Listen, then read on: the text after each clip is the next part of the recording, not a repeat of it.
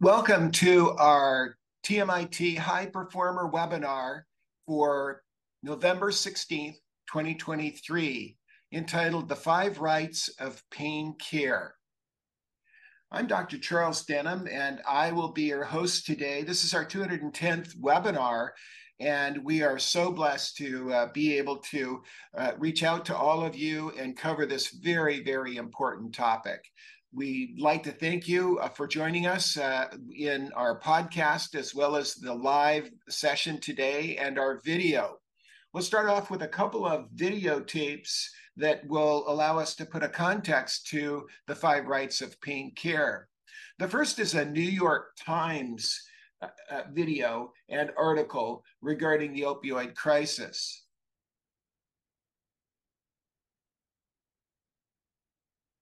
Even just sitting here right now, I can feel in the right side of my spine right now. I'm having a really bad spasm.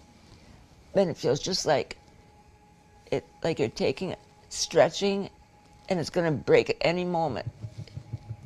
God, it, it feels like a Charlie horse in your back. That's the only thing I can figure. It hurts really bad. This is what it feels like to live in constant agonizing pain. It's literally like radioactive termites are chewing your goddamn bones. Like last stage labor pains. The way to describe I it is you're being tortured. Fire going up like and down. putting a fork in a socket and getting my shocked. face, my I'm chest. in You live all day, every every day. day with that But you'll torture. when it's scraping your tissues off your bone. Around 17 million Americans live with debilitating chronic pain. The relief for their suffering actually exists, but some doctors are refusing to prescribe it. He looked me in the face and he said, I will not give you any medications. If you want drugs, you can go get them on the street like everyone else. Get out of my emergency room. This is a story about unintended consequences and how they ruin lives. You see, the relief for these people's pain? Powerful opioids. In the 90s, doctors began handing them out like candy, triggering a heartbreaking crisis. Opioids are now the biggest drug epidemic in American history. Overdoses have claimed half a million lives since 1999. Today, opioids like fentanyl and oxycodone are dirty words. But for chronic pain sufferers like Laura, they're life changing. Fentanyl is a drug that is very good at managing pain. The day when they prescribed that, it changed everything for me. I was able to run on a treadmill, exercise, go shopping, do volunteer projects with my church. I could walk on the beach and stand in the water without wanting to cry from the pain my body was in. I was able to work full time, raise my kids full time, multitask. I was the queen of multitasking. And then they took it away. My administration is working with communities to reduce overdose deaths, including with medication. We will defeat this opioid epidemic. In 2016, in the rush to fix the opioid crisis, the CDC advised doctors and pharmacists to limit opioid prescriptions. They were well intentioned recommendations that set down a maximum dosage right here. But those recommendations inspired restrictive laws across the country. The result? The pain doctor I was seeing at the time, he said, you know, because of the government now, we need to take you off this medication. He said the best you can do is Tylenol and ibuprofen. And that's when he dumped me. A brief ray of hope last year, the CDC realised its error and updated its guidelines, but they're not filtering down to every state or physician. In the confusion, doctors are still not listening to their patients. Most of the doctors are nervous about being written up for overprescribing. Doctors are afraid of losing their reputations. They're worried about losing their DEA number. And they will hold back um, prescribing drugs to protect themselves. In a rush to fix one problem, we've created a new one. The opioid crisis was a tragedy. I understand why the government took the actions it did, but I think it was way too drastic. I'm not a drug addict. It's not fair. We are not addicts. We are patients. Tired of being unheard and angry at losing their quality of life, thousands are authoring petitions, lobbying federal agencies, and protesting across the country, state by state. I lost my quality of life, and now it's in existence. I'm just so sorry that some individuals had to suffer. Laura's home state of Minnesota is one of the leaders on this issue. It now offers legal protections to doctors who prescribe opioids appropriately. But even she still cannot find a doctor to prescribe the dosage she needs for comfort. I, I don't get to do anything anymore. All I'm doing is breathing air inside four walls. I'm not that old. I'm 66 years old. The opioid crisis is a huge problem, but this isn't an either or situation. Doctors can stop overprescribing and make sure chronic pain patients get relief. If only they'd be brave enough to put their patients first. To all the doctors out there, I want someone to, to treat me as a human being. If someone is telling you, hey, something's wrong with my body, believe them. How can you so blatantly ignore the Hippocratic oath that you took to do no harm? So, pretty compelling uh, story, and we know that there are some real challenges and there are some abuses. And coming to the uh, uh, abuse end of the spectrum, another video federal judge has sentenced a former doctor and his wife for overprescribing opioid pills and defrauding insurers at their now closed North Alabama pain clinic locations. Mark Murphy and his wife Jennifer Murphy will each serve 20 years in prison after being found guilty of conspiracy to unlawfully distribute controlled substances and conspiracy to commit healthcare fraud. Both are each ordered to pay more than $50 million in restitution. According to testimony, the clinic provided pre-signed prescriptions to thousands thousands of patients a month. The couple also fraudulently charged insurers more than $50 million worth of unnecessary medical services. Now, the Murphys closed their Alabama clinics in Decatur and Madison in early 2017. At that time, records showed Mark did not renew his medical license and left Alabama before a hearing with the state medical board over accusations he was overprescribing pills. The couple then opened a new pain management specialist office in Lewisburg, Tennessee. Federal agents raided that facility in 2018. And there are new things on the horizon. Tonight. You'd see people kind of like walking around looking like animals when their knuckles are touching the ground. And you're like, what's going on? It's being called the deadliest drug threat in the U.S. Everybody was dying. Everybody just started like just dying. A lethal combination animal sedatives laced into street drugs. Close to 50% of uh, our overdoses have xylazine now. Turning users into the walking dead. Tranq puts you straight to sleep. There's nothing like heroin and it destroys your body. It's the drug itself which is causing necrosis. It's causing the skin to die. Now, it's infiltrating our area. Have you heard of any tranq being in the dope in New York City? Absolutely, yeah. Xylazine is dangerous, it is deadly, it is here. This just happened to be a one time thing for her. So we have a number of new agents that are now uh, invading our system. And uh, this veterinary drug, uh, xylazine, street name Tranq, is not only causing an enormous number of deaths, but it's also refractory to Narcan, which is which is critical. And so now in our MedTac bystander rescue care program, we're having to teach people if they are to encounter somebody who may have an opioid overdose and does not respond to Narcan, you're going to have to provide rescue breaths to those individuals. Um, another clip that uh, is, uh, I think, important is this one.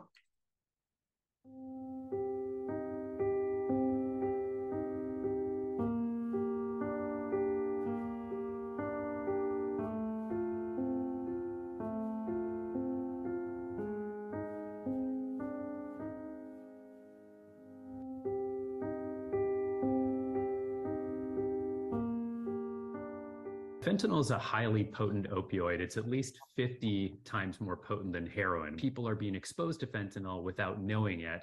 And because it's so highly potent, people are dying at unprecedented rates.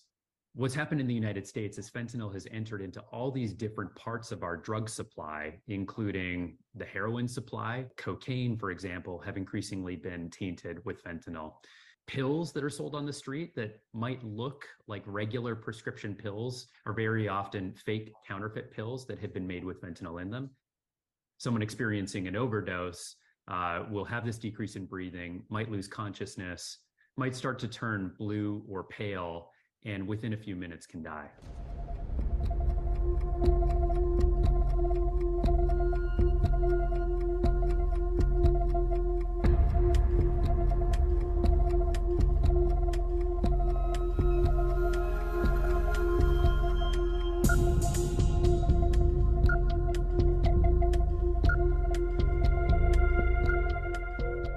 Narcan is sprayed up the nose, um, which is very easy for people to administer.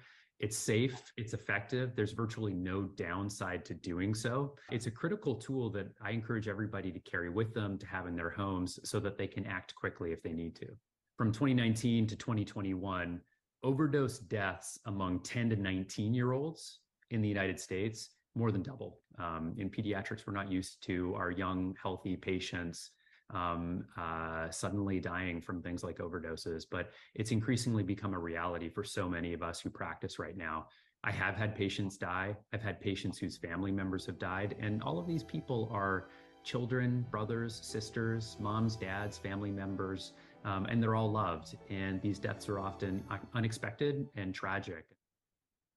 So we all have been talking about fentanyl, even though even uh, President Biden last night addressed it in discussing the precursors and the fentanyl that's coming from China and going to Mexico, and the precursors uh, need to be stopped because they are being assembled then into fentanyl. However, we're also finding, and because I'm mentoring a number of youth and working with high school and college students, that it's even creeped into the vaping uh, ish, the, the, vaping mechanism. And it's important for us to let all of our family members know, although we're going to be covering the five rights of pain management and get to there, get there in just a moment.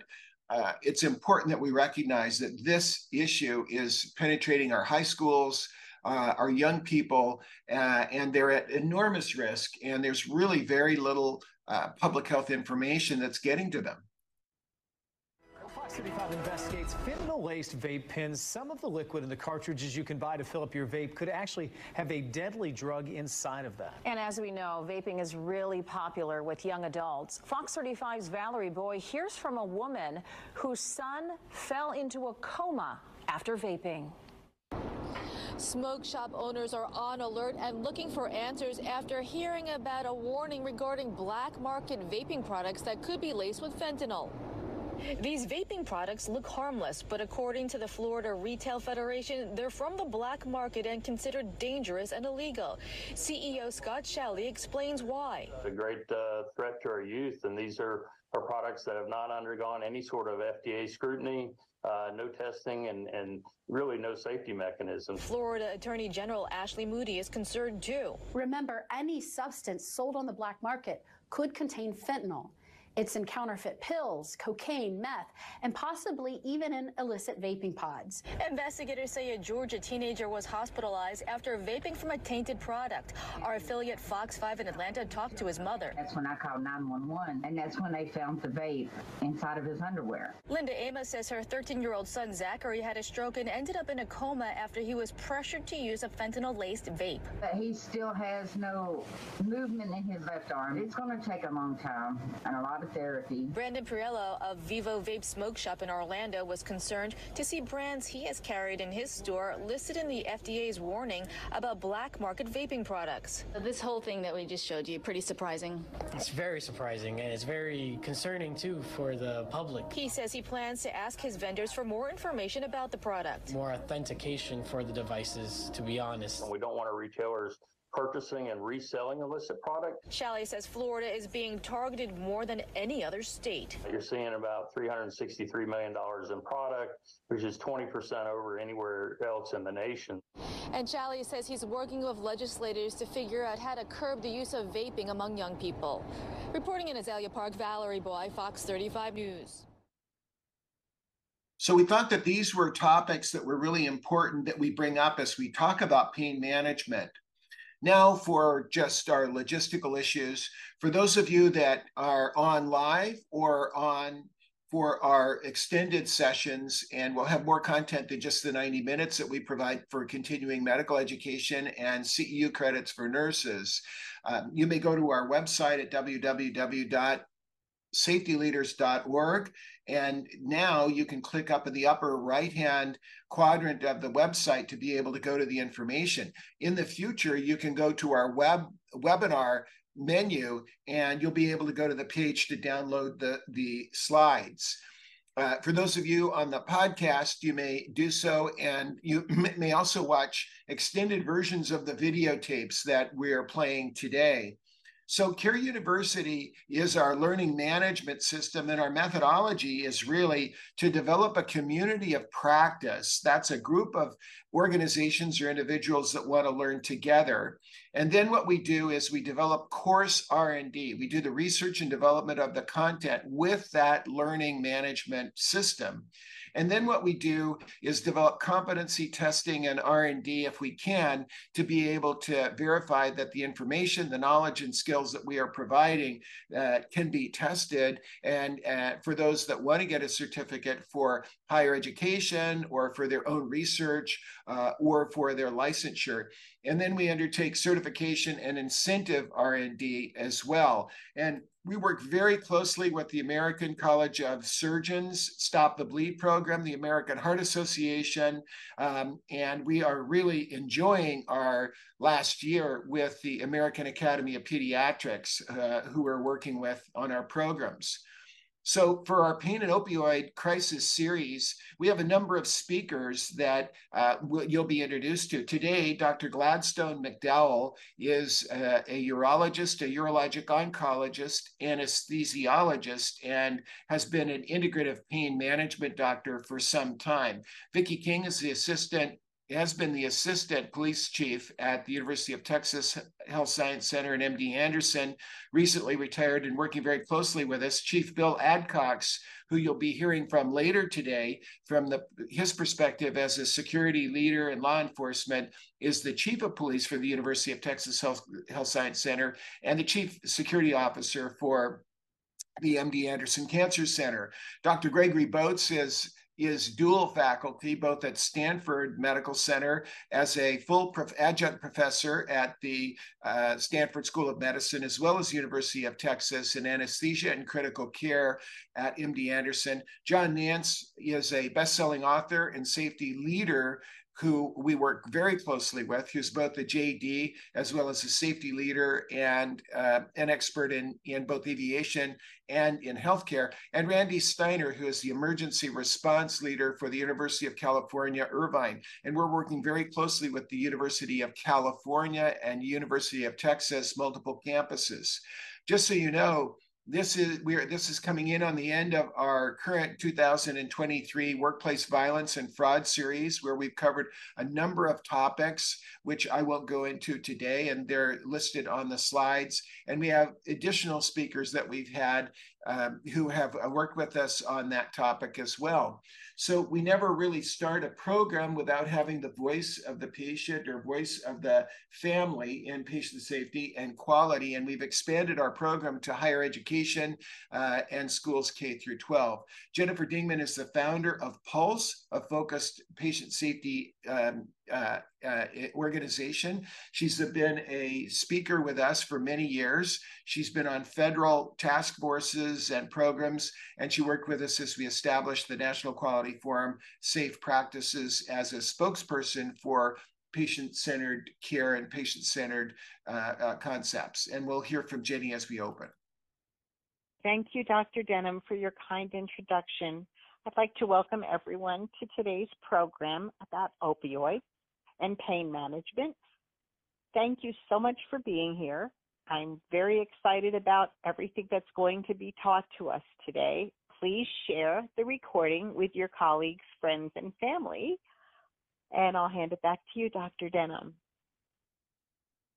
we're just so privileged to have uh, Jenny to be uh, so dedicated. We, on our slides for the podcast, we do have the handles for uh, X, for Instagram, and Facebook. And we just, for those of you that are new to us, um, we just will review our purpose, mission, and values briefly. Our purpose is that we will measure our success by how we protect and enrich the lives of families, patients, and caregivers. Our mission is to accelerate performance solutions that save lives, save money, and create value in the communities we serve. Our I care values, which we've learned are so vital to an organization through Ann Rhoades, one of our longtime partners and uh, experts in the HR area, uh, was formerly the head of HR for Southwest Airlines, a co-founder of JetBlue, and has served many public and private companies to help them understand how core values can impact the behaviors of those that serve. And so ours spell I, I care, integrity, compassion, accountability, reliability, and entrepreneurship. I'm sure we fail daily, but we try daily to live up to them. And none of our speakers today or for our extended session uh, have uh, any uh, financial disclosures uh, to be able to um, address or uh, submit. And TMIT Global, our high performer webinar series, has been entirely funded by private family philanthropy. No direct, indirect, or affiliated financial support has ever been or ever will be provided by healthcare, pharmaceutical, or device companies. Um, we want to draw your attention to the fact that much of our work over the last four or five years throughout the COVID crisis has really been focused on uh, what we call uh, the, the five R's, which are the responses to the threats that can challenge uh, our consumers, our caregivers, our families. Uh, and the five R's are readiness, response, rescue, recovery, and resilience. We undertook a, a 1,000 workers study of essential critical workers starting in March of 2020, and that's expanded to a much bigger uh, audience. Um, and we continue to study um, the areas that in safety and quality that pertain to uh, the impact of families using this 5R framework. Now, uh, we, for those of you that are new to us, and we'll just cover this very briefly, um, we we're working in the area of patient safety and quality for many years. Uh, we have a network of leaders from 3,100 hospitals and 3,000 communities, and we've um, accumulated 500 subject matter experts. Uh, that is a kind of a renewing pool. Many are become are re, being retire are retiring, and, and many are being added to the, the ranks. And it's about a steady state of 500 subject matter experts. And our anniversary in July will be our 40th anniversary in, ser- in service in our areas of patient safety and quality and in workplace violence and insider threats, uh, we've covered a number of topics which we won't cover today, but we want to remind our audiences to go back and watch. Um, the last six or seven webinars have been focused on a number of these areas, but there can be no more important threat than what we're experiencing today through the opioid crisis and also the crisis of care of uh, doctors and organizations being fearful of adequately treating pain. So um, we understand we have been undertaking a community of practice and leading a community of practice called our Emerging Threats Community of Practice, launched prior to the COVID crisis, both visible and invisible areas. And there are about 30 that keep our leaders up at night. What are they? Well, they they consist of a number of different threats, including cybersecurity and a number of other issues. But drug diversion and the impact of uh, medications uh, and the impact on harm to patients, families, uh, and their communities is absolutely enormous. And for those that are on the podcast, I have a slide where we kind of depict um, the fact that you've got inside threats and you've got outside threats. And one of the major insider threats are drug diversion and uh, our impaired caregivers. And so if we think about, well, what are the insider threats? It's probably two thirds of the 30 topical areas, which we won't cover today. And when we think about the drug related harm, um, it's still a pretty major group workplace violence, active shooter events, domestic terrorism, violent acts against leadership, intentional harm of patients, employee and patient fraud, uh, academic fraud. I mentioned drug diversion, financial harm to patients, defamation, prevention of death or severe injury. We know uh, failure to rescue is a critical issue, unintentional patient harm, burnout, which frequently is associated with drug dependency, uh, and they all impact the brand of the organizations. So back in 2021, we covered the emerging threats of fraud. And why is fraud so important? Well, it turns out that the medication issue and care management and pain management um, really overlaps with uh, doctors, pharmacists, hospitals, insurers, and this issue of drug diversion um, is generated by the misuse of medications. And so we uh, we cover those uh, those topics. And so uh, as we look at those areas, um, in the law, fraud is intentional deception to secure unfair, unlawful gain or deprive a victim of a legal right. And we find when uh, medications are either abused or not used properly, or when there's fraud, there's both civil, there's civil law that can be violated, as well as criminal law. And so we will be digging deeper into this as we do a, as we lead an updated program on drug diversion and the problem within our organizations. But we really couldn't cover those topics today without really covering pain management. And the other thing, you know, anytime we talk about pain management, it's really important to think about opioid, the opioid crisis. And when we think about that, we have to think about, well, failure to rescue. And this article came out this morning, uh, uh, or I'm sorry, this came out uh, here uh, this last month, but um, it was uh, it popped up on the Apple Grid uh, news grid this morning uh, regarding how long our waiting time is, especially in rural uh, areas where it might be as long as an hour. And so when we come across somebody that is having an opioid overdose, either because they were properly treated with pain management and confused their pills and are and, and are suffering an overdose of a medication that was prescribed for them, or this huge number of people that are are uh, either uh, abusing prescription meds, getting a counterfeit med that has uh, fentanyl in it uh, or some other substance in it, or vaping. Uh, we all really need to be aware of this critical issue.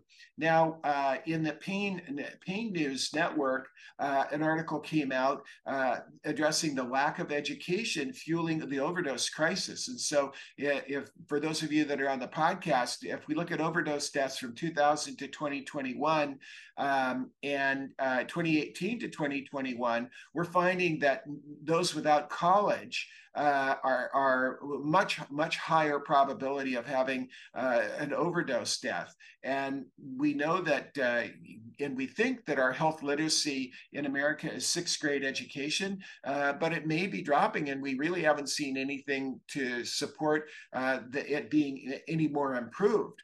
Now, when we also talk about college, and we've been studying and working with a number of universities and colleges, and we look at the 2020 CDC data and we compare it to the 2016 data, uh, for those on the podcast or listening to the audio program, the ages from 25 to 64, opioid overdose is far and away the unintentional death leader in terms of generating uh, death. And that's unintentional. Those are not suicides. And then when you add suicides, where people are using opioids, it's staggering. And so it's the number two cause of death for those of the in the college students. Um, we have a, a graphic uh, that we're showing our audience today um, that uh, opioid overdose is the number two leading cause of death in our college students and number one for staff and faculty of our universities. So it's a major problem. So in August of 2023, we led a, a webinar addressing the, the ba battling failure to rescue the safety of our rising freshmen high school freshmen and college freshmen. And we addressed the bystander rescue care focus areas that we have been working on since 2015, including cardiac arrests, choking and drowning. Opioid overdose is right up there at the top. Anaphylaxis, major trauma, infection care, transportation accidents, not traffic, but those in, in parking lots and the impact of, uh, of bullying. And when we look at those and we look at opioid um, poisoning deaths, the 293 overdose deaths um, are enormous. And so we could save as, uh, as many as 11 lives every hour if people knew what to do with opioid overdose and had the proper uh, Narcan and CPR and rescue capabilities. So the problem is failure to rescue when we look at opioid overdose and the solution is bystander rescue care. And we are we are just cha- constantly championing the cause of three minutes from drop to shock when someone has um, a sudden cardiac arrest, three minutes from gunshot to stop the bleed, and three minutes from the cessation of breathing from an opioid overdose to being able to get Narcan to um, the the uh, victim and get rescue breaths on board. And as we mentioned earlier in our introduction, uh, tranq or xylazine, which is now finding its way into everything from cocaine to uh, counterfeit pills to um, uh, to marijuana to uh, vaping uh, devices. Uh, we need to understand that we need to perform rescue breaths. There may be a pulse, but if there's no breathing and we know that someone has had this problem, we have to be aware of that.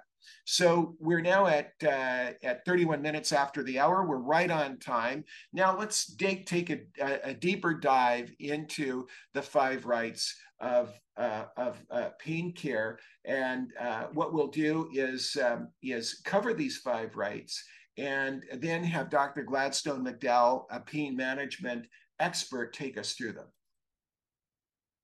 So we developed the five rights of pain care as early as 2015. The right tests. Caregivers and patients need to make sure that the right tests are undertaken to make the right diagnosis of the sources of pain. The right diagnosis. Pain often has causes requiring a thoughtful approach to understanding the pain generators in order to undertake the right treatment. Right treatment Optimal pain relief often requires an integrated strategy of multiple tactics. The right combination with a team based approach has enormous potential. The right monitoring. When caregivers, patients, and families record the impact of pain care, the tactics can be fine tuned to the patient and an integrated approach can be taken. Right prevention. Certain pain scenarios are related to what patients are doing in their daily lives. For instance, back pain can be impacted by safer ways of doing work, and exercise can strengthen muscular support and reduction of pain generation. Dr. McDowell has provided a fall 2023 update on the five rights of pain management as a supplement to his prior presentations. He is a urologist, a urologic oncologist, anesthesiologist, and pain management doctor who is a leader in integrated pain management. So, Dr. McDowell, in 2023, what's important about the right tests? So, the challenge that we have in 20, 2023 is often if we want to obtain a test, the insurance companies will say, before you can get an MRI, your patient has to try physical therapy. And sometimes patients cannot tolerate physical therapy, but they have to pay a copay, they have to pursue physical therapy for weeks or months before you can get an MRI to substantiate that you suspect there's a herniated disc or a particular fracture, which is which is a problem. Um, laboratory testing uh, is not a problem. Urinary drug screening testing does not appear to be a problem, but we take all of those tests to support our diagnosis and to help develop a treatment plan. So it's important that patients really understand cost and the financial part in 2023. Fair statement? It is, yeah very important. Very important that, that patients um, take some some ownership in trying to decide, you know, I need to check my insurance plan to see what tests are covered. I need to participate in the authorization process along with the office. Dr. McDowell, what's new about the right diagnosis in 2023? Well, you know, there's nothing really new about the right diagnosis, but I think in 2023, it's much more important to make sure that you have the right diagnosis before making treatment decisions because treatments have become more expensive. Insurance challenges have become greater. Uh, delays for authorization, additional info have become greater. And so it's important for us to, to make the right diagnosis early on. In terms of the right treatment, what's new? What should we know about? So, depending upon what we are, are treating, there, there are a lot of new therapies out there. You know, in, in the field of, of pain, most of us have moved away from, from opioids, what people call narcotics. We tend to use non opioid treatments, but there are a lot of new therapies. There are there are newer um, targeted medicines for it. Uh, we've been utilizing a lot more of the physical modalities physical therapy, acupuncture, cupping. Um, you know, th- th- there's a, a, a, great position for um, for PRP, patient um, platelet-rich plasma. Um, there are exosomes that are, can be appropriate for, for some patients. Uh, CBD has become a, a, a, really important tool for us. Now we need to separate out CBD and the benefits of CBD from the products that contain higher dose uh, THC with some CBD in it. And sometimes that can be difficult because patients go to dispensaries and the, the dispensaries tend to recommend products that perhaps they have a higher profit margin on. We have difficulties with interactions uh, for products that have too much THC and not enough CBD. So I think having the right CBD formulation can be really important. So in 2023, what about right monitoring? Anything new there? So we tend to utilize pain diaries.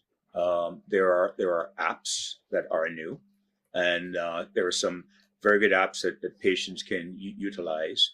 Um, I tend to really recommend the use of the Apple Watch or Google Watch, Fitbits, thing, things like that, so we can monitor activity, we can monitor heart rate, um, uh, arrhythmia issues. So I think all of those things contribute. There's some newer things on the horizon that we are looking forward to, and perhaps we can talk more about that another time. What about the right prevention? You have helped us really understand pain generators and why it's so important to understand how to prevent the pain from coming back and what behavior changes are necessary. Do you want to address that? Yeah, so I, I think the important thing is to look at lifestyle.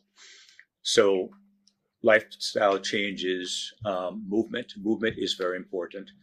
I like my patients to do the therapy. I like them to do yoga, swimming, Pilates. I mean, walking. Walking is an excellent therapy. So all of those things can can prevent. But we also uh, do a lot with injury prevention. So let's look at what caused the initial injury. Let's try to prevent that.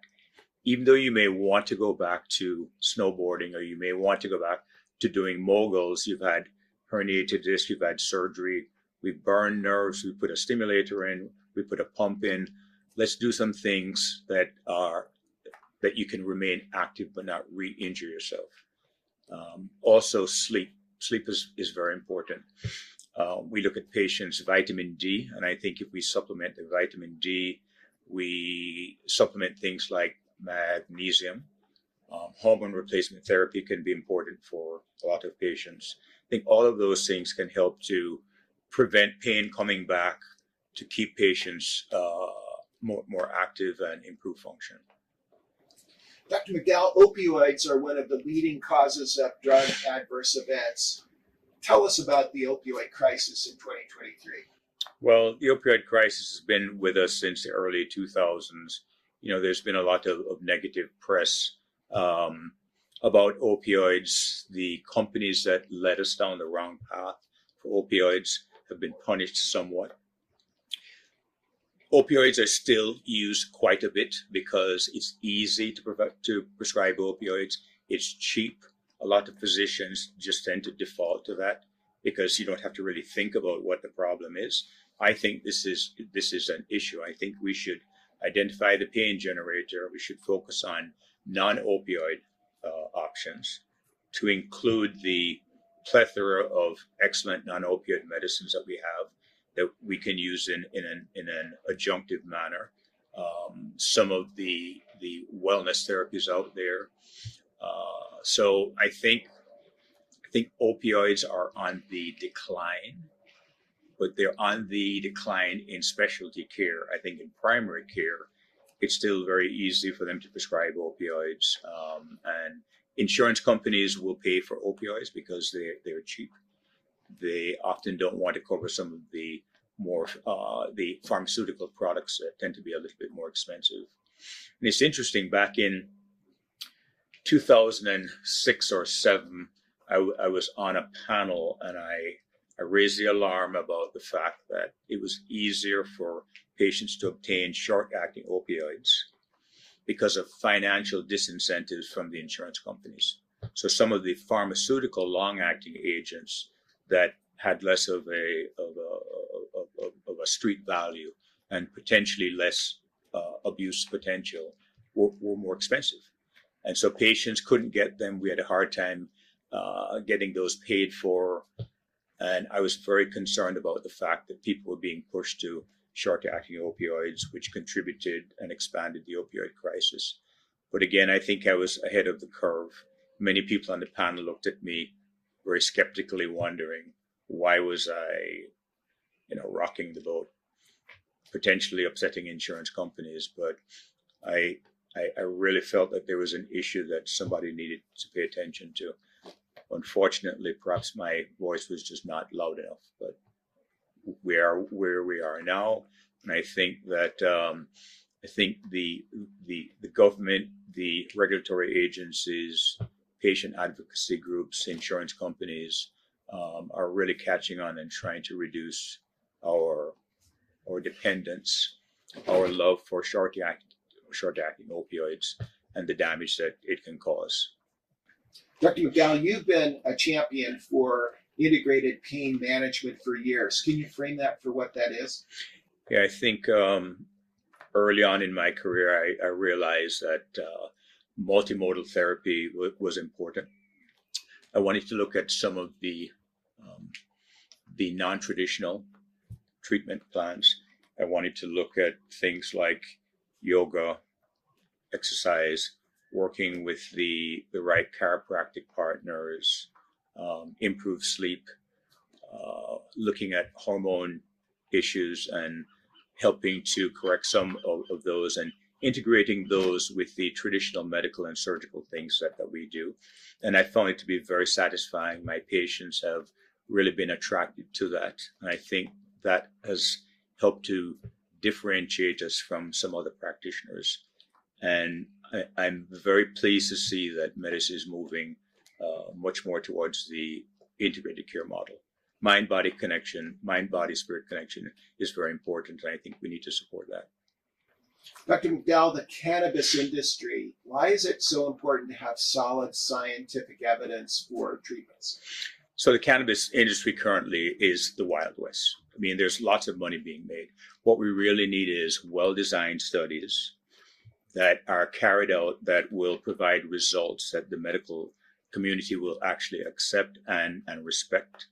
And this will help to move this into the mainstream and provide benefit for our patients and our communities.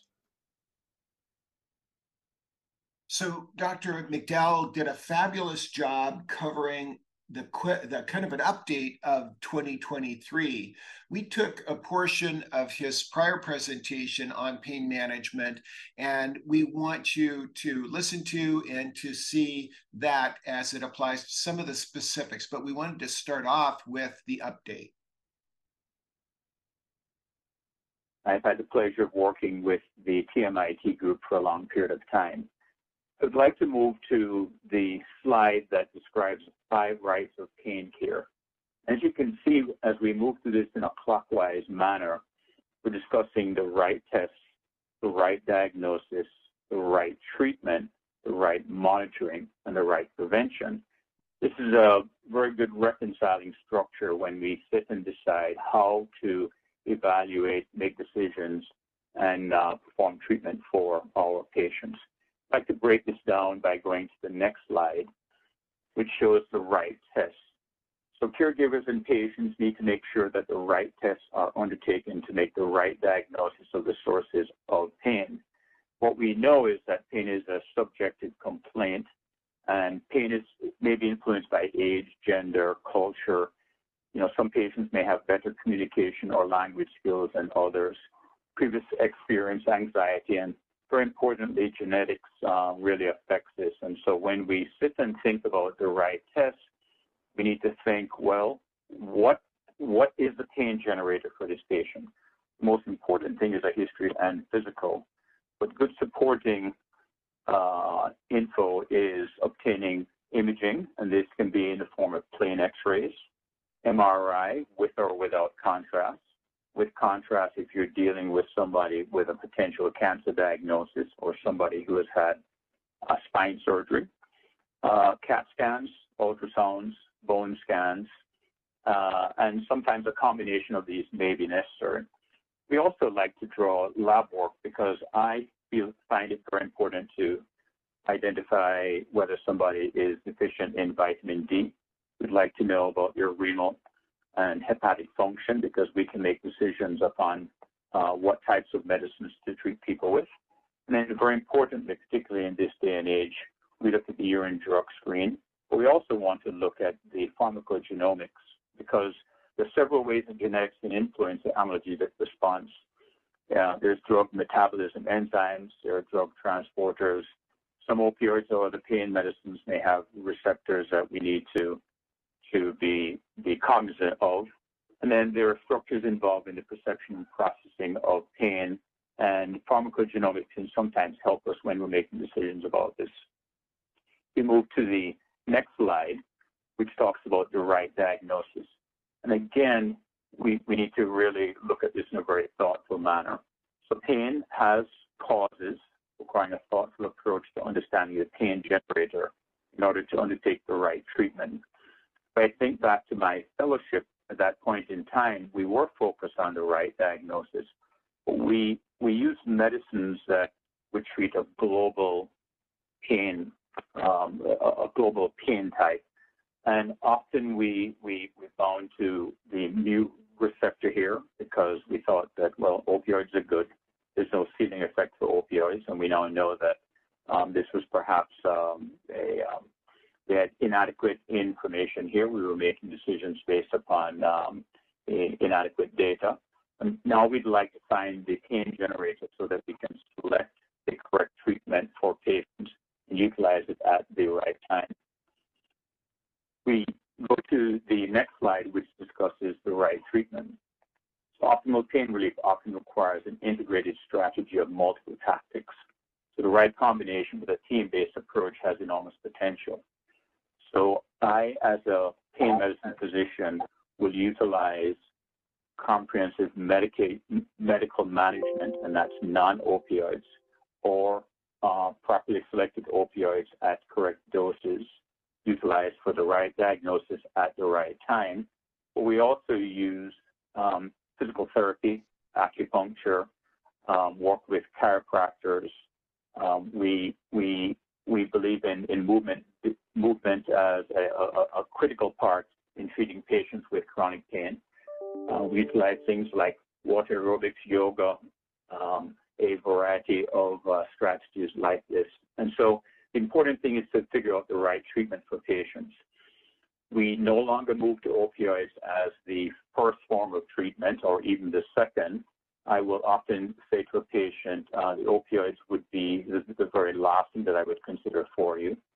We utilize, um, uh, besides the comprehensive medical management and the physical therapy aspects, we use minimally invasive injection treatment spinal cord stimulation or peripheral nerve stimulation when appropriate, targeted drug delivery in forms of intrathecal therapy with non-opioids or opioids. Is perhaps an unrecognized and underappreciated aspect of, of pain control for people with advanced pain that has failed um, maximum medical therapy or properly delivered minimal in, interventional therapy. This can often keep people from having uh, surgery if it is not absolutely necessary.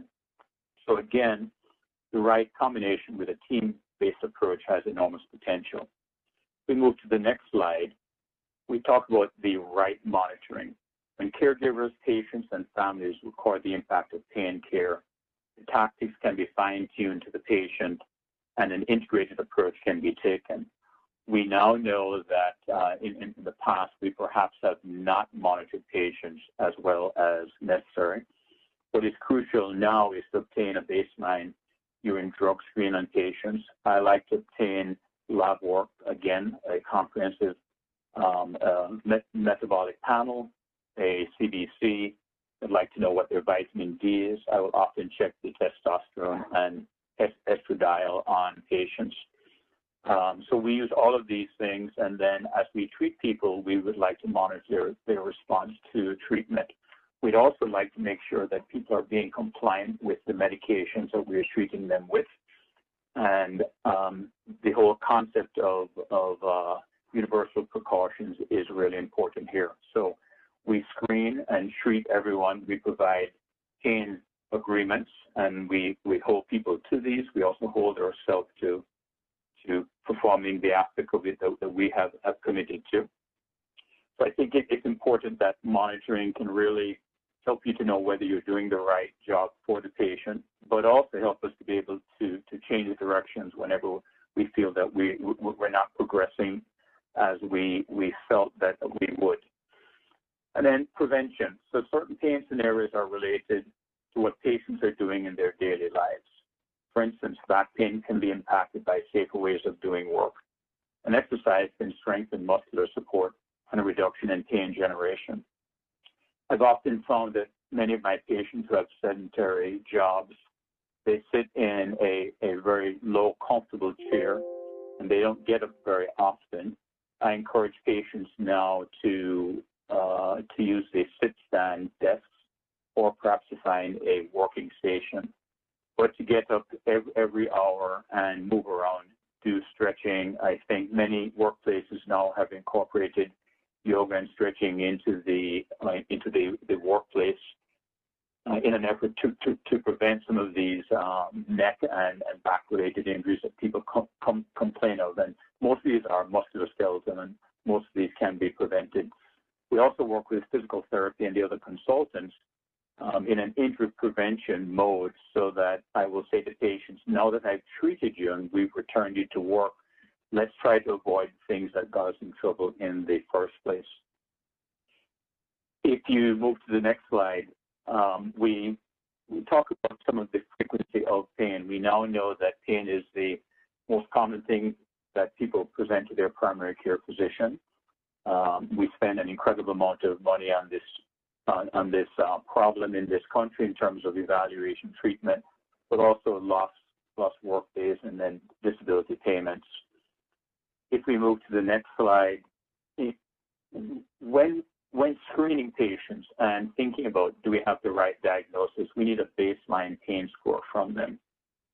There is the numeric pain rating scale that goes from zero to 10. This is an 11 point scale, zero being no pain, five being medium pain, 10 being the worst possible pain. We like to obtain a baseline pain score for people if they don't speak your language or they may be a child, there are Wong Baker faces scale that can be utilized for them. When we talk about the right test, I talked about some of these before, but it's important to make sure that, that we, we, we really sit down and discuss the problem with patients and come up with a strategy to try to obtain some objective data by which to make decisions and how to um, make treatment decisions for this subjective com- complaint. And then we, we want to monitor outcomes so that we can change our treatment and um, change our, our, our strategies depending upon how patients do. The slide that shows the balance of over medication versus under medication, you know, this, this really pertains primarily to opioids. If opioids are being used short-acting opioids should be the thing that you start with.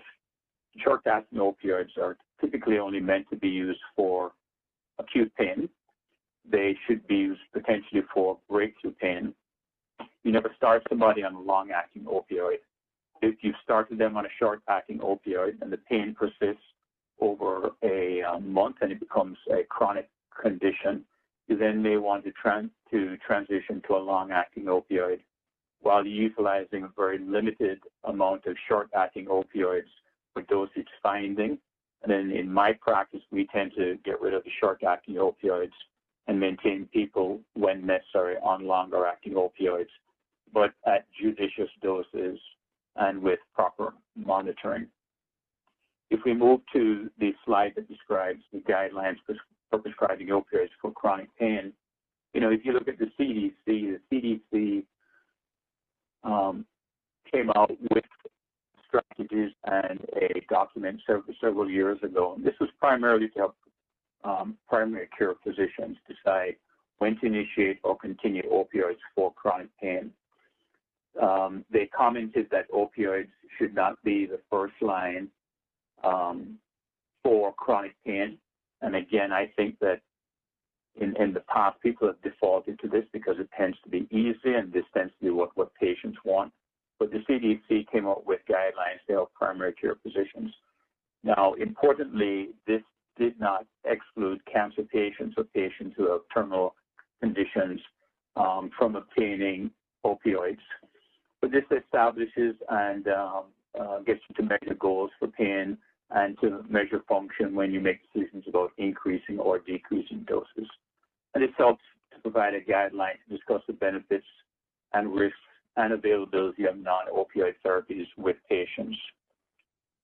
The FDA came out and also supported this, this particular strategy.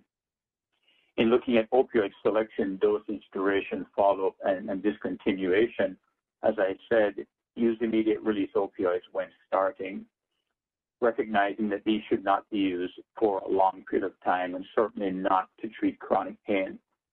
Um, as with everything that we do in medicine, you start low and go slow. You base your changes um, on how the patient is doing. I like to see my patients. I, I like to look at them. I like to examine them and look at their lab work and make decisions about when to titrate up or, or down. Um, gone are the days when we call medications in. And I think that there's actually a benefit to this because it can help us titrate in a, in a more safe manner. When opioids are needed for acute pain, prescribed no more than needed. I think in the past, physicians got in trouble because they prescribed large doses and patients use a, a small amount of them, um, a, a, small uh, dose or a small quantity, and then had medication sitting around that could be diverted or potentially abused at a later date. And again, recognizing that we do not prescribe extended release or long-acting opioids for acute pain. So follow your patients, reevaluate them for risk or harm, reduce the dose or taper or discontinue as needed. And, and this takes us back to our right monitoring. So again, by monitoring the patients, we can fine tune our tactics based upon the patient and move forward with our integrated approach. The CDC document describes assessing risk and addressing harm of opioid use. And again, this supports the use of urine drug screens as a uh, obtaining a baseline and then monitoring them at certain intervals. We tend to obtain a urine drug screen at least four times a year or perhaps more for people who are in a more high-risk category. We tend to utilize all the data at our disposal to um, uh, to, to uh, place people in a low, medium, or high risk profile and then monitor them based upon that. So evaluate risk factors for opioid-related harm. Check your prescription monitoring program for high doses or multiple prescribed, um, multiple prescriptions from other providers. And then utilize your urine drug testing to identify whether the patient is taking the substances that you have prescribed or whether they are, are utilizing undisclosed medications or perhaps illicit, illicit substances. Very important, you'd like to avoid the concurrent um, use of benzodiazepines with opioids. Um, uh, greater than 30% of overdoses involving opioids also involve benzodiazepines. You know, benzos tend to work to calm or sedate patients by raising the level of the inhibitor and neurotransmitter GABA in, in the brain. The problem is, is that many common benzodiazepines, including diazepam, which is Valium, or Xanax or clonazepam, have been used for a long period of time and um, they have not been monitored. Now it's estimated that um, 30% of these overdoses involve benzodiazepines, and we we we do not prescribe benzodiazepines with opioids if at all possible. Recognize that zolpidem, which is Ambien, is now a street drug. It goes by a variety of, of, of different names, but it's estimated that a half million people are abusing Ambien here and the and, and other sedatives. Um, arrange treatment for opioid disorder if need be, and um, this is something that we certainly hope we will we will see better support from um, in terms of uh, payment for treatment plans. In monitoring, we know that people who are on opioids become tolerant to most of the effects of it, except for constipation, and you need to be proactive in, in treating them. But again, if you look at short-acting opioids, you see that there are high doses and then the dosage drops, but you have this picket fence phenomenon. We'd like to pick a, a appropriate medication, and if people need op- if people need an opioid, find a long-acting opioid that will remain within that therapeutic window, giving us a proper balance of safety and efficacy. Um, in terms of a checklist on the next slide for prescribing opioids for chronic pain, these are some of the things that we consider when looking at long-term opioid therapy. And, you know, you, you, you have to see the patient, you have to examine the patient, you have to put together all the data that you have accumulated, then make, make the decision about whether a patient is appropriate for opioids. Um, set realistic goals for pain and function based upon their diagnosis. I like to pick at least two goals that we, we want to achieve and then try to hit those and then perhaps change the, the goal as people uh, have improved function. And then I need to set criteria for stopping or continuing opioids. Um, uh, and, and, again, it's hard to do this unless you, you see the person on a frequent in, interval. So we, we see patients who are on opioids monthly. We reassess them at each return visit. We just don't write a prescription. Uh, in many states, there are limits in terms of the mean morphine equivalents.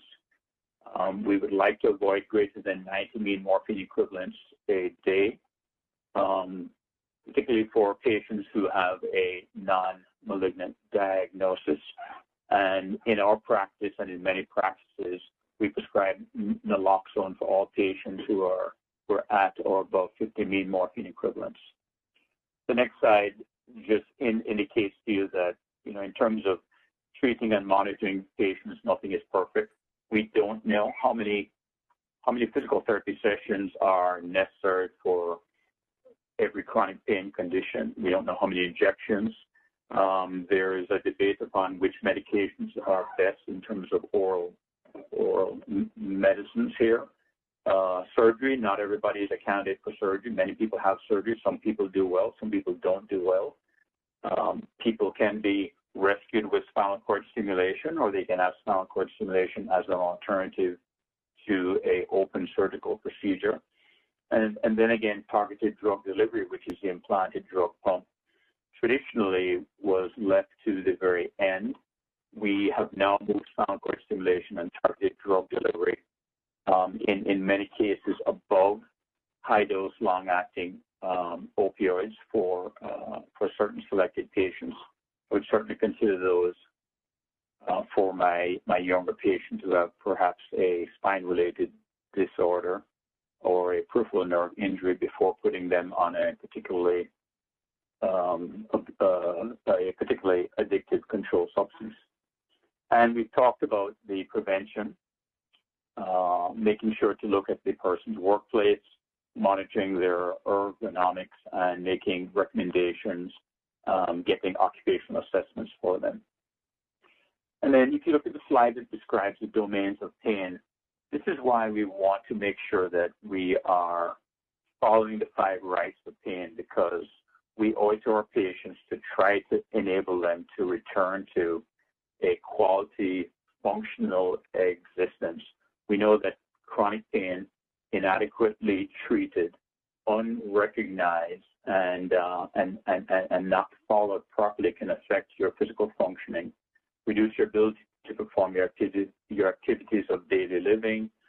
You, you can't work. You have difficulty doing the things that, uh, that are recreational activities that give you pleasure. Um, 50% or greater of pain patients are depressed there's anxiety, there's anger, there's sleep disturbance, which makes your depression worse. You lose your, your self-esteem, particularly if you can't work, you can't um, perform the recreational functions. Then you move into these socio-economic consequences here where you miss work, there's disability, lost work days. All of the all of these um, tie into the social consequences of depression, anxiety, sexual dysfunction, intimacy dysfunction, isolation here, affecting your family and your marital relationships. And so I think it's important that, that we we really recognize these in treating our patients and coming up with strategies to provide the right treatment at the right time. So as you can tell, that Dr. McDowell is very knowledgeable. So many of the things that he shared with us and his multiple times out have uh, have have been very very helpful. We're going to take a deeper dive into pain and the adverse drug events that can occur in the management uh, uh, of care. Uh, what we wanted to do also, because we have a few minutes to do that, is to take you uh, to uh, and remind you of our opioids update. So now, if we talk about the opioid crisis, uh, we'll go to that, and then we'll hear from Chief Adcox of MD Anderson. So now, regarding the opioid crisis. Hi, I'm Dr. Charles Denham. Today's briefing is regarding the opioid overdose crisis. We wanted to have two children because we wanted them to have each other. And now Matthew's an only child. Many stories have captured the headlines. However, the story of two best friends in high school dying the same night in a typical middle class community drives home the impact on our nation's families. Back in 2017, the CDC found that more than 30,000 overdose deaths were related to fentanyl and other synthetic opioids in 2017, which was 22 times the number due to these drugs in 2002. Now, in 2023, the number is virtually ballistic with no end in sight. Addiction and unfettered availability of opioids is sparking a human forest fire. The CDC has described three waves of the epidemic of opioid overdose deaths. The first wave was the rise in prescription opioid deaths. The second wave was the rise in heroin overdose deaths. And the third wave has been the rise in synthetic opioid overdose deaths. This trend has gone ballistic, with an explosion of illicit drug makers flooding the market and leveraging social media using what even the DEA calls the perfect drug distribution system. On a Monday in May 2021, the parents of a 15-year-old high school freshman found their son in his bedroom in Idaho. He wasn't breathing. And despite starting CPR right away and immediately calling for help, their son died of a fentanyl overdose. His death was caused by one pill that he purchased on Snapchat. DEA has seized an unprecedented amount of fentanyl, more than 15,000 pounds this year alone. And that fentanyl is directly linked to the staggering amount of overdose deaths that we are seeing in our country. The amount of fentanyl that the DEA and our law enforcement partners have seized this year is enough to kill every single American. What is equally troubling is that the cartels have harnessed the perfect drug delivery tool, social media. Social media applications that are available on every single smartphone in the United States with a simple click, as easy as ordering a pizza online. Americans are buying what they think are real medicines. What they are getting is fake pills laced with deadly fentanyl. Fake pills that are killing Americans and leading to an untold number of overdoses. That's one of the last pictures of him. That's mm-hmm. actually the shirt he died in. In June of 2020, Amy Neville found her son Alexander dead in his bedroom. I went in his room and he was blue. Just laying on his beanbag chair just like he'd gone to bed. You know, like he'd just fallen asleep there. Alexander was 14 years old, just a child. Legos and Boy Scouts and teddy bear. I mean, and he died of fentanyl. It just doesn't make sense. You know, it's sometimes it's I wake up and I, it's hard to understand that this is our life. But here we are. You lost him so young. Fentanyl, a highly toxic synthetic opioid, a drug like no other, is killing middle schoolers nationwide. They should be watching cartoons and eating, uh, you know, bad cereal. They shouldn't be dropping dead from taking counterfeit pills. Special Agent Robert Murphy with the Drug Enforcement Administration says kids who think they're buying Xanax or Adderall or OxyContin from their drug dealer, most of the time they're actually getting knockoffs, fake pills that are laced with fentanyl. And just a few milligrams of fentanyl can be a fatal dose. We're seeing 40% of the pills that are being analyzed now have a potentially fatal dose of fentanyl. But Back when we were kids, if a middle schooler experimented, it didn't kill them. We're de dealing with a different threat, a drug threat. Uh, fentanyl has changed that game. While still rare, drug deaths among children ages 10 to 14 more than tripled from 2019 to 2020, according to an analysis done for CNN by the CDC. Just in the past month, 12-year-old Delilah Medeiros in California died of fentanyl poisoning. And fentanyl killed a 13-year-old boy in Connecticut. Police say they recovered 40 bags of fentanyl from his school and about 100 bags from his bedroom. What did Alex think he was taking? Oxycodone. He thought he was taking legitimate prescriptions. The pill that Alexander took, if it was a legitimate prescription pill, he'd still be here. But instead, that pill had enough fentanyl in it to kill at least four people. Children have grown up thinking prescription pills are safe.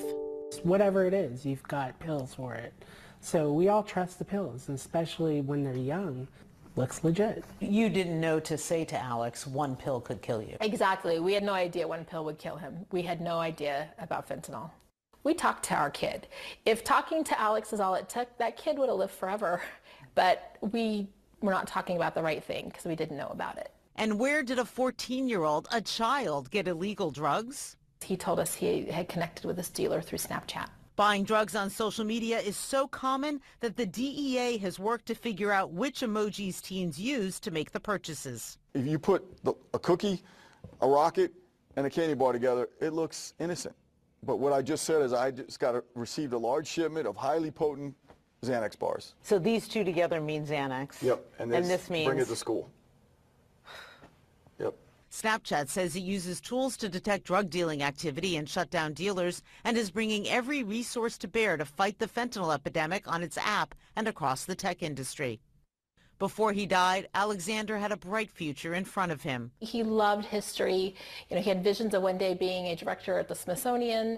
Now, on a shelf in his bedroom, is an urn with his ashes. Oral prescription opioids have been confirmed as the gateway to heroin and synthetic opioids by many academic and industry experts. Those addicted to opioid painkillers are 40 times more likely to become addicted to heroin, much higher than those who are addicted to alcohol, marijuana, or even cocaine. Three out of four people get such opioids from a family member or friend, which is a very hard adoption route to address.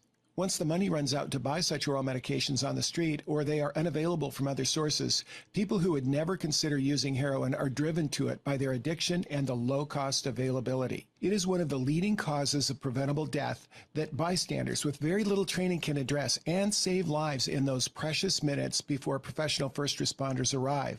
The extremely high potency of fentanyl and the synthetic opioid carfentanil used by veterinarians for very large animals such as elephants stems from the extraordinary impact that very small volumes can have. The volume of a lethal dose of these substances is very small. Fentanyl can be 100 times the potency of morphine, and carfentanil can be 10,000 times the potency of morphine. These substances lead to a staggering growth in opioid-related deaths. Study of the 2002 Moscow theater hostage crisis by British Defense Laboratories found the evidence of carfentanil and remifentanil in the clothing and urine from British survivors. The team concluded that an aerosol mist of carfentanil and remifentanil was used to subdue the Chechen hostage takers. Drug dealers are likely very unqualified to work with these synthetic opioids that are truly hazardous materials. Driven by the greed to maximize their profit from their street product, they mix them with heroin and risk lethal dosages. There are more and more news stories regarding the threat of synthetic opioids, putting professional first responders as well as bystanders at risk, thus creating the need for naloxone as a reversal agent to rescue them. Anyone near a crime scene or caring for an overdose victim may inhale these substances. Some believe they may even have a life-threatening absorption through the skin. The Justice Department announced the release of a new fentanyl safety video for first responders in September of 2018. It's entitled Fentanyl the Real Deal. The goal was to address the risk to first responders and reintroduce the guidelines that were released in 2017. What we've seen in the last few years with fentanyl is a rise in the number of deaths associated with its use. First responders are increasingly likely to encounter fentanyl in the line of duty.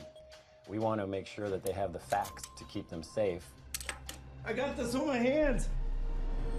The video highlights protective actions first responders should take to perform their daily activities safely when the presence of fentanyl is suspected, actions to take when exposure occurs, and steps to take when individuals exhibit signs of opioid intoxication. If you think you've been exposed to a substance that could be fentanyl, you want to take that very seriously. You want to alert a supervisor or a buddy, tell them what you think is going on, and the first step is to prevent any further contamination. The second step is to not touch your eyes, your nose, your mouth. Uh, that way you'll prevent further exposure. Uh, third step is to simply wash the area with soap and water. And then finally, if you think your clothes or, or some of your protective materials have been exposed or contaminated, you want to remove those through your standard decontamination protocols. The threat of fentanyl is real but we're showing a multi-layered defense that will keep first responders safe while they do their job and keep the rest of us safe.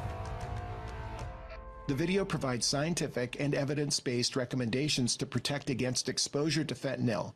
It will be an essential training tool for first responders as they continue their fight on the front lines of their battle against the opioid crisis. Overdose deaths occur when the opioids suppress the automatic drive to breathe and victims die of oxygen starvation of their vital organs. The more potent the opioid, the more likely this will happen. The heart continues to beat until it can no longer live without vital oxygen. Naloxone, also sold under the name Narcan, competes with the opioids for the target receptors in the body and can revive a patient within seconds to minutes. The CDC has historically described a three-part strategy to reduce the heroin epidemic. First, to prevent people from starting heroin by reducing prescription opioid painkiller abuse. Second, to reduce heroin addiction by ensuring access to medication assisted treatment, which combines medications with counseling and behavioral therapies. And third, by expanding the use of naloxone as an opioid reversal agent that can save the life of overdose victims. The black market counterfeit prescription opioid crisis is exploding so rapidly that when we briefed our audiences in 2021 that 4 out of every 10 counterfeit pills seized by the DEA were laced with a lethal dose of fentanyl, we were already behind. Now, six out of 10 pills seized are laced with enough fentanyl to kill an adult. In 2022, the DEA seized 50.6 million fake pills laced with fentanyl, more than double that seized in 2021. My recommendations to any organization or individual is to be prepared to know what to do when an opioid overdose occurs. When our leaders of the MedTech Bystander Care Certificate Program identified the leading causes of death for which bystander care training could be developed, care of opioid overdoses was high on the list. MedTech leverages four strategies developing and sharing the latest bystander care methods, teaching through blended online and on site learning, using immersive simulation methods for deliberate practice, and going to scale through local teams and networks. I will close with a few highlights of the knowledge and skills that we have learned are important the following is not a complete or thorough review, and I recommend you take a full course from credentialed experts in your community. The first. So we'll stop there to finish on time for uh, those of you that are uh, watching uh, live and getting continuing medical education credits. Um, that are getting continuing medical education credits with us and continuing uh, uh, CEUs for nurses. However, those that are watching the long version, you'll be able to uh, pick and choose amongst the um, uh, amongst the uh, courses that uh, that we have uh, available. We have uh, in our with our MedTech Bystander Rescue Care Program, we've been doing quite a bit of work to help people adjust to these issues and uh, Chief Adcox has been uh, just a fantastic source of, uh, uh of expertise. He is a the chief security officer at MD Anderson Cancer Center and the chief the uh, chief of police of the University of Texas uh, Police Department at the center. And we asked him yesterday to make his comments regarding law enforcement and the opioid crisis, and we'll finish on time. Bill, thank you for being such a champion of uh, threat safety science and really leading the way for us. You're uh, the chief security officer and uh, the chief of police, taking care of a lot of people at the, one of the largest medical centers or the largest medical center in the world. What's our state of the union today in law enforcement as it relates to opioids and and all of these challenges? Uh, uh, uh, what what's the state of the union today in law enforcement?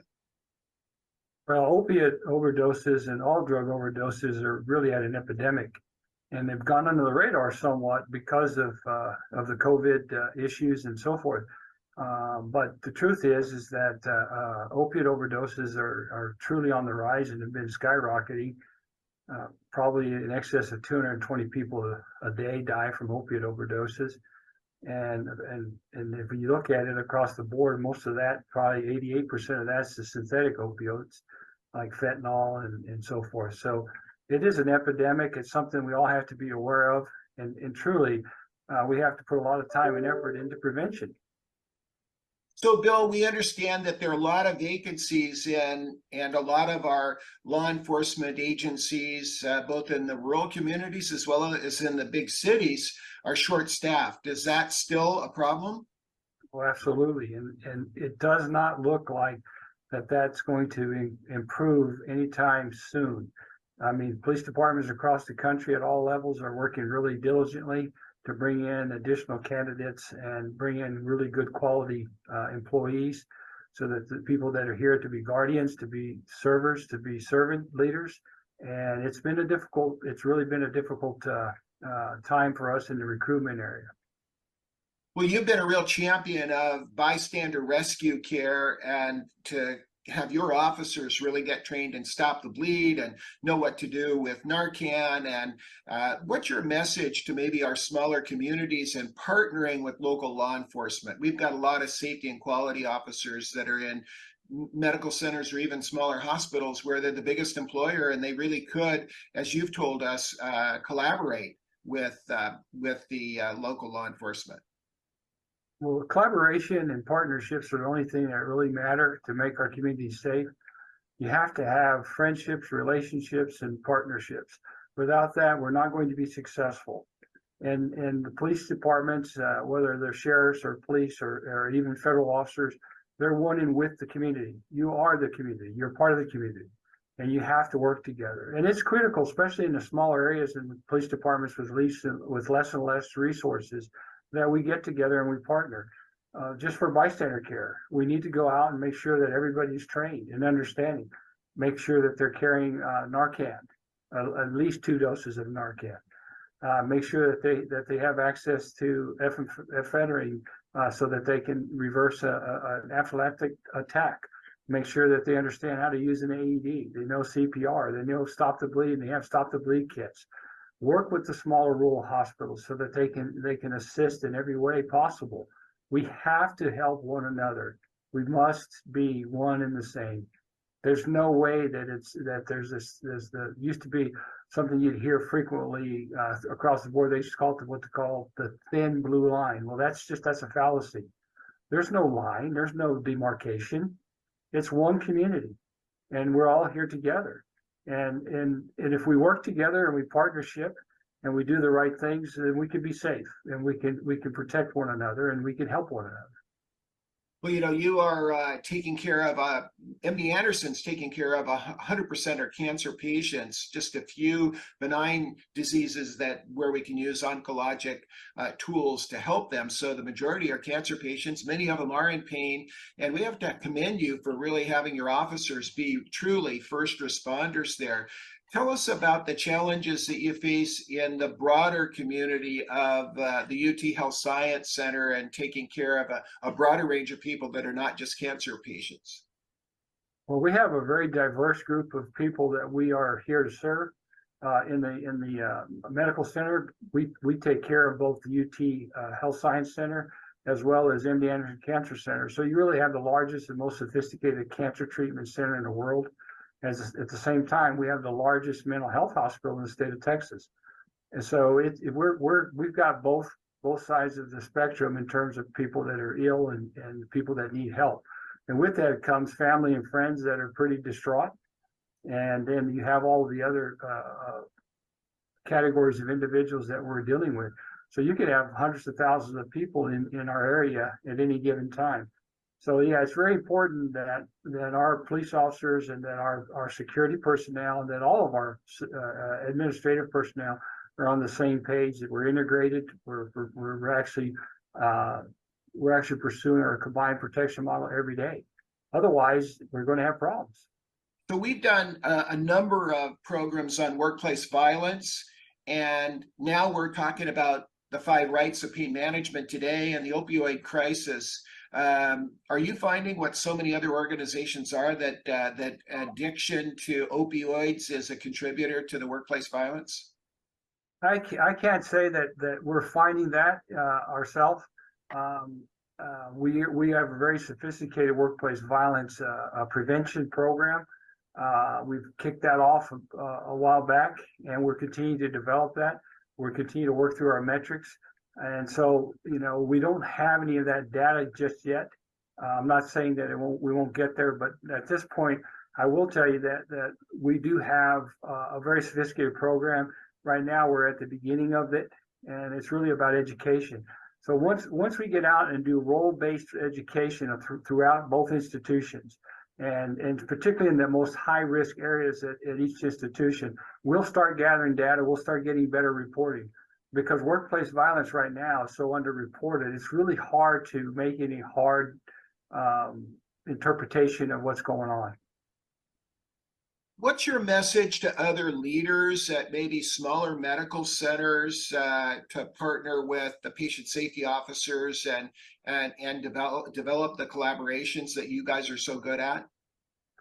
Well, the message is, especially when you're smaller, you you can't have any as much uh, uh, individual workers in, in very specific areas. You just can't have it. You have to have people that have uh, that are generalists, that have expertise and and abilities in many areas, and you share that. And at any given time, you may be called upon to do something that's outside of what you're hired. You might be a, a person in the maintenance area, but that you're going to help with a security matter. You might be a security person that's going to end up helping with uh, assisting with uh, a patient.